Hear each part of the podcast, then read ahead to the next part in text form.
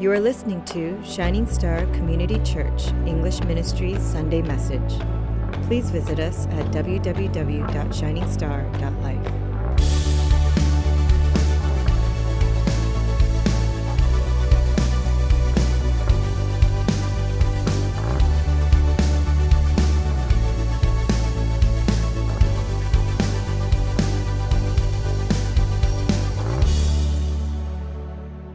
There was a there was a woman who uh, really loved her pastor, and her uh, her past she thought her pastor was just the bee's knees, the cat's meow was awesome, and so and just loved the way that he served, and so she got him a, a sticker saying "World's Most Humblest Pastor," and she gave it to him. So next Sunday he wore that because he was happy. Wore that, came up sta- came up on stage, and when he said hello to everyone, there she was, marched right back into front, got up on stage, went up to him, and ripped it off, and walked back down.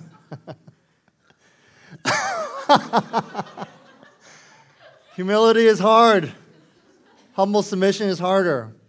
As much as people may not want to believe it, but God's ways do not necessarily match our desires. In fact, Psalm 37 4, I'm sure many of you guys are well aware of this verse when it talks about delighting in the Lord and He'll give you the desires of your heart. You've heard that, right? It doesn't mean that God's ways will match our desires. Rather, it means that since we delight in Him so much,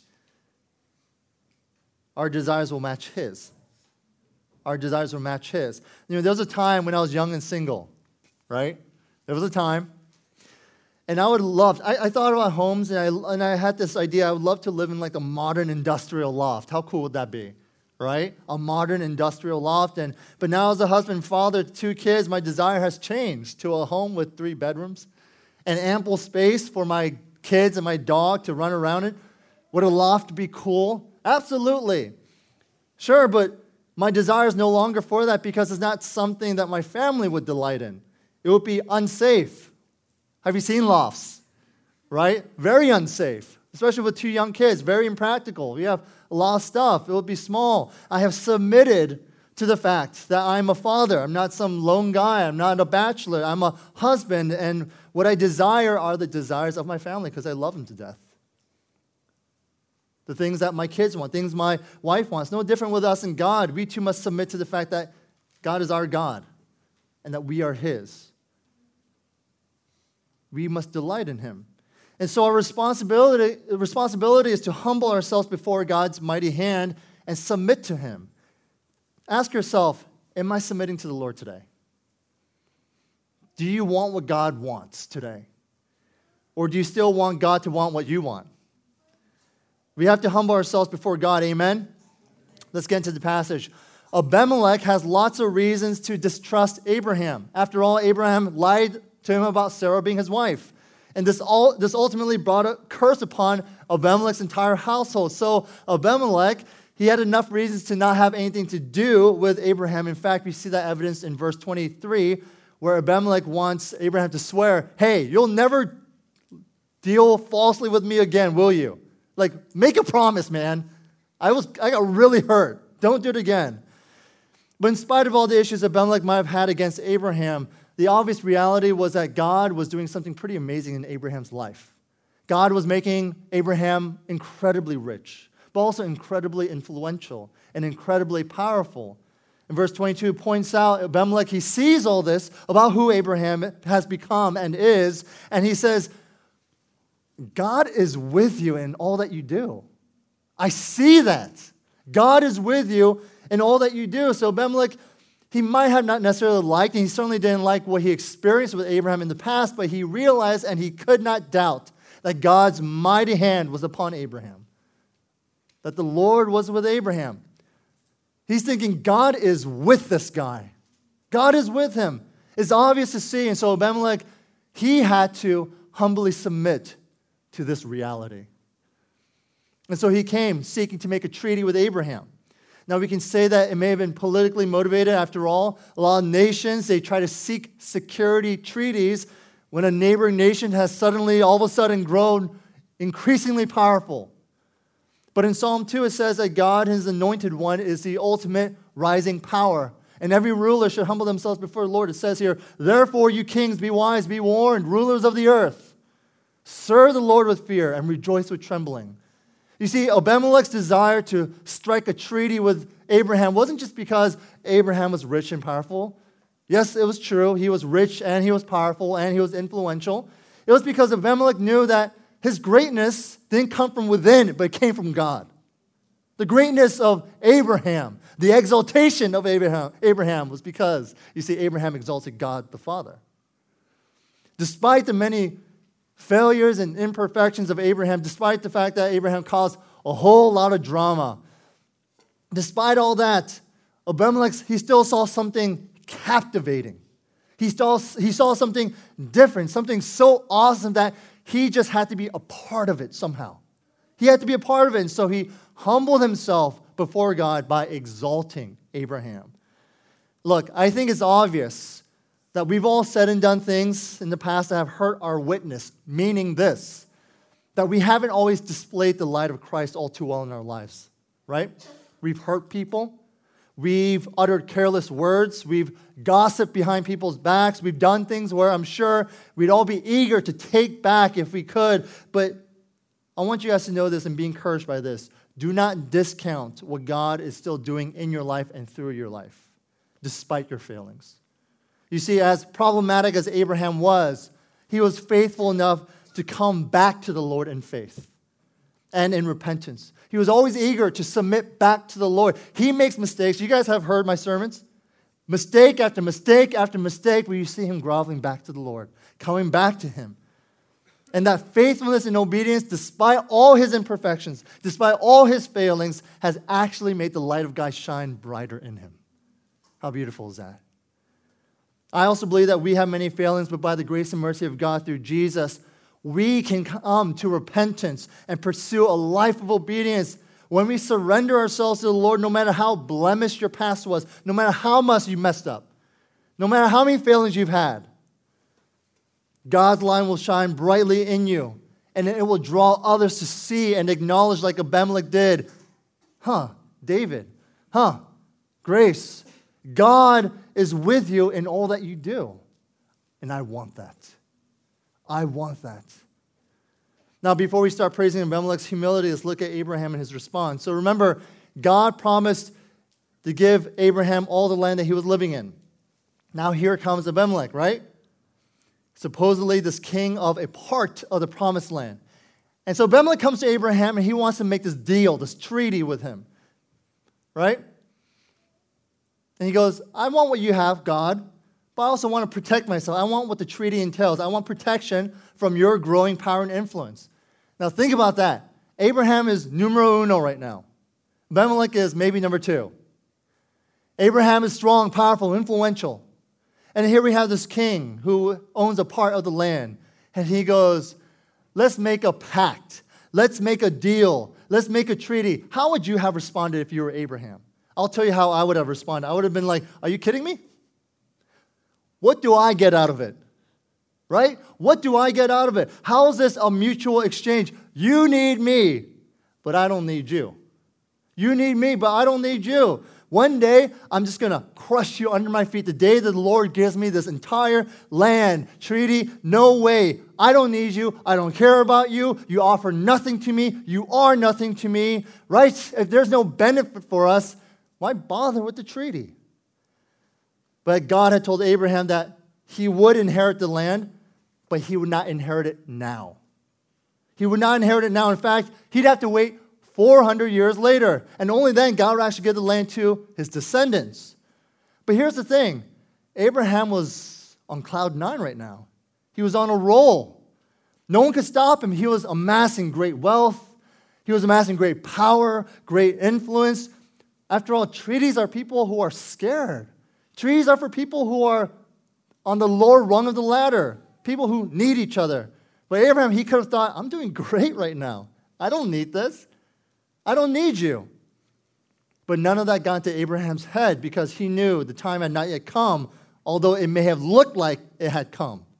Even though great things were happening in the now, Abraham still knew and he trusted it's not about the now, it's about the later. And so he humbled himself under God and for God's appointed time. So when Abimelech made the request for a treaty, Abraham says, You got it. I will swear. So Abraham continued to live as a pilgrim. He continued to live as a stranger in the land, and he humbly waited for God's time while submitting to the treaty with Abimelech. Do you remember when Melchizedek said, Hey, Abraham, all right, you've done a lot of great things. Now, here's, here's, here's the deal I want you to strike with me give up everything, right? You remember that? Give up everything and live as a foreigner. Well, it seems like Abraham is getting tested again. Abraham could have easily said, I am done now. It's time for me to settle and to rest and to kind of reap my harvest here. It's time for me to settle, pursue my dream, pursue after my ambitions, build my house, my kingdom, my community, my people, my family. But no, in Hebrews chapter 1, verse 1, it says, By faith, he made his home in the promised land like a stranger in a foreign country. He lived in tents. Folks, I want you guys to know this. If our investments are in things and not in people, then we're living for the world. You hear me?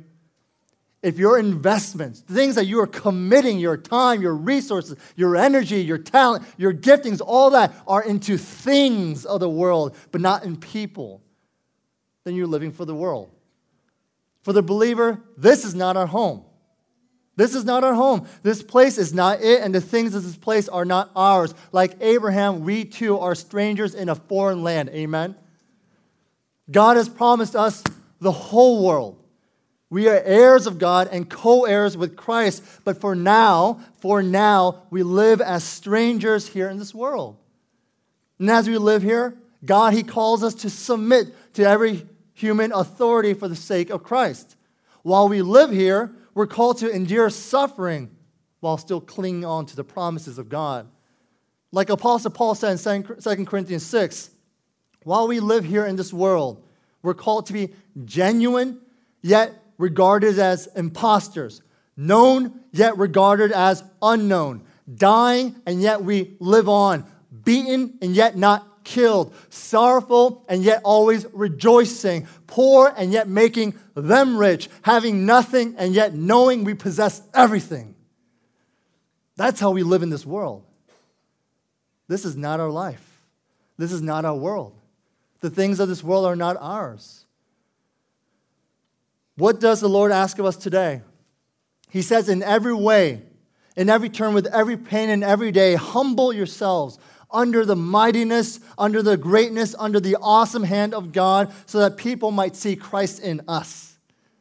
So that they may see the great and the might and the glory of God in us, so that we can live a life of faithful obedience, trusting in the promises of God. See, like Abraham, we don't live for the now. He said, Oh, it may seem like now. Even though it may makes sense to live in the now. He says, live in the promises of God.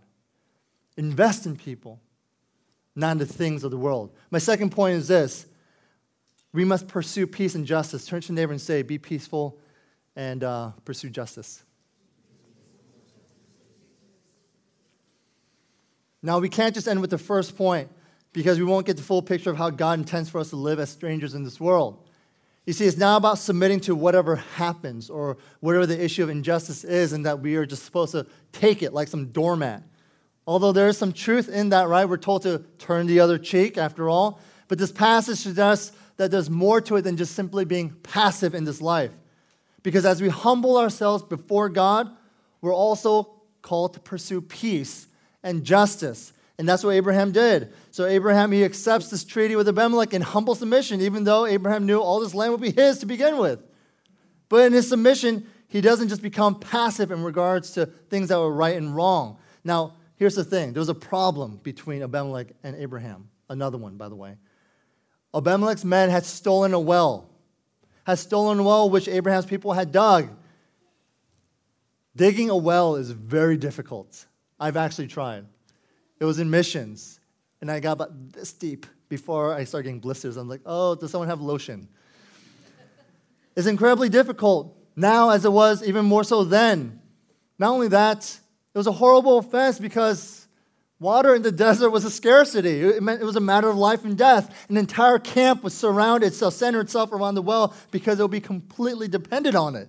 Their livestock would need it, the people would need it all the time. So the fact that Abimelech stole it was a huge offense. So while Abraham agrees to this treaty, he insists that Abimelech give him his well back. Now, here's the thing Abraham wasn't holding the treaty hostage, but he was pursuing justice along with peace because he was contending for what was right and what was his. In fact, Abraham, he doesn't just casually mention it, he pursues it. He doesn't pursue it by being manipulative or by power plays. No, he pursues after justice with, and peace with grace. He pursues after justice and he pursues after peace with grace. How does he do it? By serving Abimelech so that it would make it easy for him, for Abimelech, to do what is right. Now, here's the thing uh, Abraham provides the animals for the covenant, this treaty that they're about to make. Do you guys remember how covenants were made? By dividing the sacrificial animals in half, walking between them together. But then Abraham, he brings in extra ewes or female sheep from his flock. So Abimelech says, What are those seven other animals for? And Abraham says, Ah, those are a gift from me to you as a witness that I dug this well. Now, this may not seem like a big deal, but it was a pretty darn gracious act on Abraham's part. Abraham had every right to say, Hey, remember when you stole the well from me? I have every right to it. Give it back to me. I'm owed this. It's my right to have. I made it. I dug it. It's got my name on it. But here's the difference between the way Abraham dealt with the situation and the way that we oftentimes would. You see, Abraham was far more concerned about the relationship of peace than simply getting what he thought he deserved. Do you get that? He was more concerned about maintaining peace than getting what he thought he deserved. And in so doing so, Abraham was able to achieve peace and, peace and justice. Jesus says, Blessed are the peacemakers, for they shall be called the children of God. But then we also know in Scripture it says, Learn to do right, seek justice, encourage the oppressed, defend the cause of the fatherless, plead the case of the widow. It's not an either or thing, it's about doing both. It's about doing both. But sadly, today I believe we're all about justice and not about peace, right? We're all about fighting and, and protesting and writing about various issues that are relevant and need to be addressed, absolutely, but there's no peace. For us as Christians, oftentimes it's all about just blasting people with truth, but with no grace. You hear me? Saying, You are wrong. You are sinful. The fact is, yeah, they are wrong. It is sinful, but where is the grace? We believe that as, as long as things are made right, as long as truth is declared, the end justifies the means. But that's not always the case because in seeking justice and in proclaiming truth, if there's no peace and if there's no grace, then get this, then there will be no cross. You hear me? then there would been no cross. God would be right in seeking justice, and that justice would be condemning us all sinners to hell because justice is to make right what is wrong. And folks, against God, we are all in the wrong. But in God's pursuit of justice, he also pursued peace. And as his son was put on the cross to satisfy the wrath and justice of God so that we might have peace through salvation. Hallelujah. You see, it's not just justice, it's justice and peace. It's not just truth, it's truth with grace. Can I hear an amen? We all want to be right, but even in the way we pursue that, we can be wrong. We must courageously, diligently, and selflessly pursue what is right and what is true. But we have to do it with grace and peace, which can only be found in Christ Jesus. Amen? Do you know the gospel, people? Do you know the gospel? because knowing the gospel ensures that we will always speak truth with grace, always pursuing justice with peace. Without the gospel, there will always be an imbalance, and to have one without the other will only bring more pain, more confusion, and will ultimately hurt your representation of Christ because you'll only be showing one side of the coin. My last point is this rest in God alone. Turn to your neighbor and say, You need to rest in God. Say, You got some spiritual bags under your eyes. You've heard that saying before, right? Be in the world, but not of the world. Be in the world, but not of the world. John 17, 16, that's where it comes from. Jesus praying for his disciples. I'm not asking that you take them out of the world, but that you keep them from the evil one. They're not of the world, just as I am not of the world. Sanctify them by the truth. Your word is the truth. Okay, so we usually have problems with this. We know that the world, the governing authorities, the cultures, the trends, are usually at fundamentally at odds with the Word of God and His promises. So sometimes our response is to completely reject the world and call it evil. The world is the enemy. Has, I want nothing to do with it. I'm just going to stay within my own little Christian bubble. On the other hand, sometimes we try to avoid tension between the world and us. So we get a little too cozy with its power. We get a little bit too cozy with its influence. And what the world offers ends up becoming really our hope, ends up becoming our hope for a better life or a better future. But what did Abraham do? What did he do? Which one did he pick? Door A or door B? Neither. He avoided both of them. You see, yes, on one hand, he made peace with Abimelech, even though God promised him this land, even though there was this history of tension with him, even though it may seem like Abimelech was trying to find security for himself and creating this, requesting this treaty. In other words, he was trying to leech off of Abraham. But still, Abraham made a covenant of peace. He worked out the tensions, and God granted him a long time stay in that land. But Abraham, he didn't fall in the opposite trap either. Even though he had Abimelech come to an agreement, even though there was no real guarantee of security or peace from the other, Abraham's faith was not in this entire deal. His faith was not based on this political deal that he had with Abimelech. So what happened? Abimelech and his commander, they went back to the land of the Philistines. But Abraham, what did he do? He set up a memorial to the Lord. So he planted a tree in Beersheba, a tree called the tamarisk, which is known for its longevity. And then Abraham, he publicly and he wonderfully worshiped the Lord, calling him Jehovah, the eternal God. Calling him what? Yahweh, El Olam. This is a difficult passage to apply because we're also used to saying, okay, God, just tell us what to do. We'll do it. If you say go through door A, we'll go through door A. If you say to jump, we'll say how high. Tell me what to do.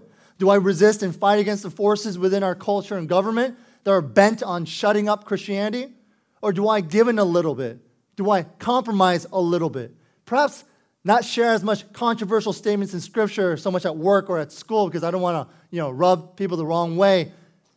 And maybe, hopefully, the unbelieving world will actually bring me into their fold if I kind of dial back the gospel talk. It kind of reminds me of Jesus' ministry, where on one hand, the zealots hated the Roman Empire and they sought to overthrow it. But on the other hand, the Sadducees believed that if you have an alliance, an agreement, a treaty, a pact with the Romans, it was the beginning of the Messianic age. So, what are we supposed to do? Door A or door B? Here's the solution rest in God, period. Rest in God. Don't complicate things in your life. Rest in God. That's it. You, now, here's the thing you all probably have a hundred things going on in your life, whirling around at a thousand miles per hour. And so you're trying to think proactively how can I fix this? How can I solve that? How can I stand with this teaching? How do I not compromise in these little things? There will always be issues in our lives, and the solution will always be based on one thing How are you doing with the Lord? That's it. How are you doing with God? Because if you're good with God, then you can bet He will lead you through the thick and thin. He will. That's His promise. He's our shepherd, He's El Olam.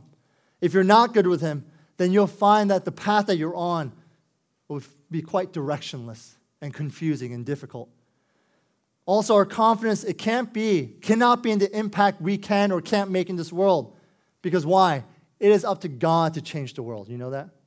You can't do anything. I can't do anything. God is one who will change even the most hardened of hearts. Amen? We might have social justice motivations and reasons to go stand up on our soapboxes. Or maybe for some of us, we just want to remain under the radar, but the answer comes from 2 Corinthians 10:3. Though we live in the world, we do not wage war as the world does. Meaning this, the solution to our government problems, to our cultural issues, to our personal conflicts, to our church dilemmas cannot and will not be solved by any one of us but God alone. All the problems of life, it depends on whether you rest in God, whether you trust in God, whether you surrender to God, whether you follow His will and His ways. Don't place your hope or rest in yourself in your spouses, your children, your pastor, your life group, your church, in your work, your parents, or in anything or anyone else. Our confidence must be in Christ because all things will fail us. You know that? That's a scary thing. Turn to your neighbor and say, Sorry, but you're going to fail me. Now turn to that same person and say, Sorry, but I'm going to fail you. That's just a reality, isn't it? Our confidence has to be in Christ. All things will fail us. We have failed others, but true change, true revival, true unity, true justice, and peace, it only comes when we rest in God by setting our hearts on Christ as our hope. Setting our hearts on Christ. Because if you set your heart on Jesus, the Son of the eternal God, get this, there will actually be hope. Do you hear me? You will actually find hope. What has the Lord revealed to us today? We have to humble ourselves under God's power. We have to pursue not only justice, but peace too. And we have to rest in God alone.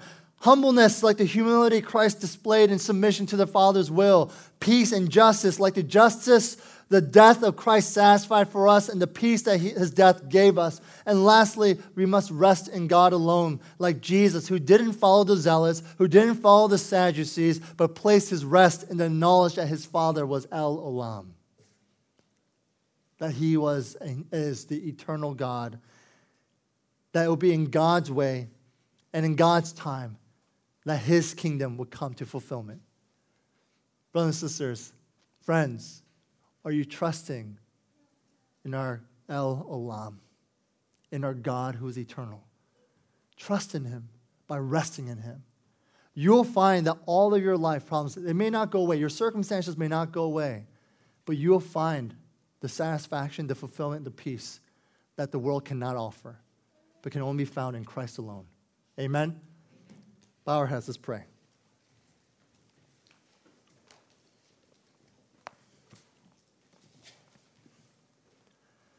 So, Father, we thank you for your message. And we do thank you, Lord, if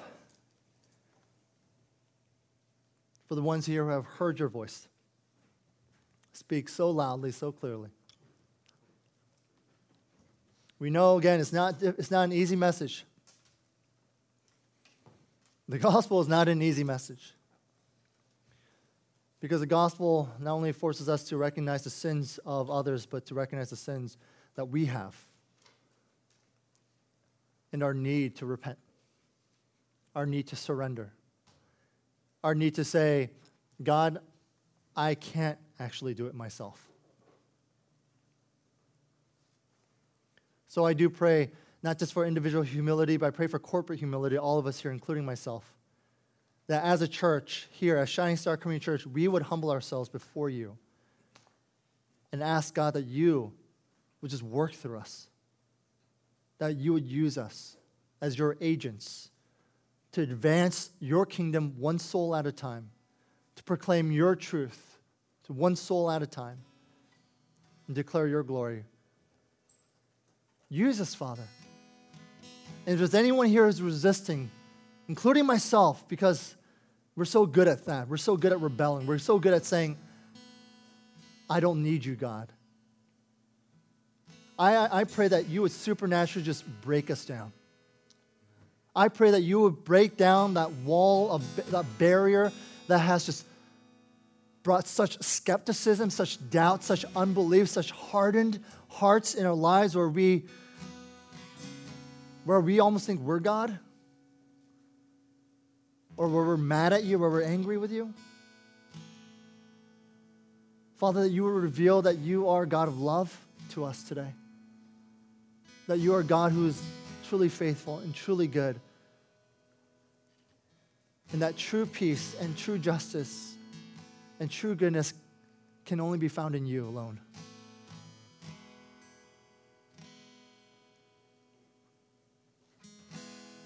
Lead us today, Father.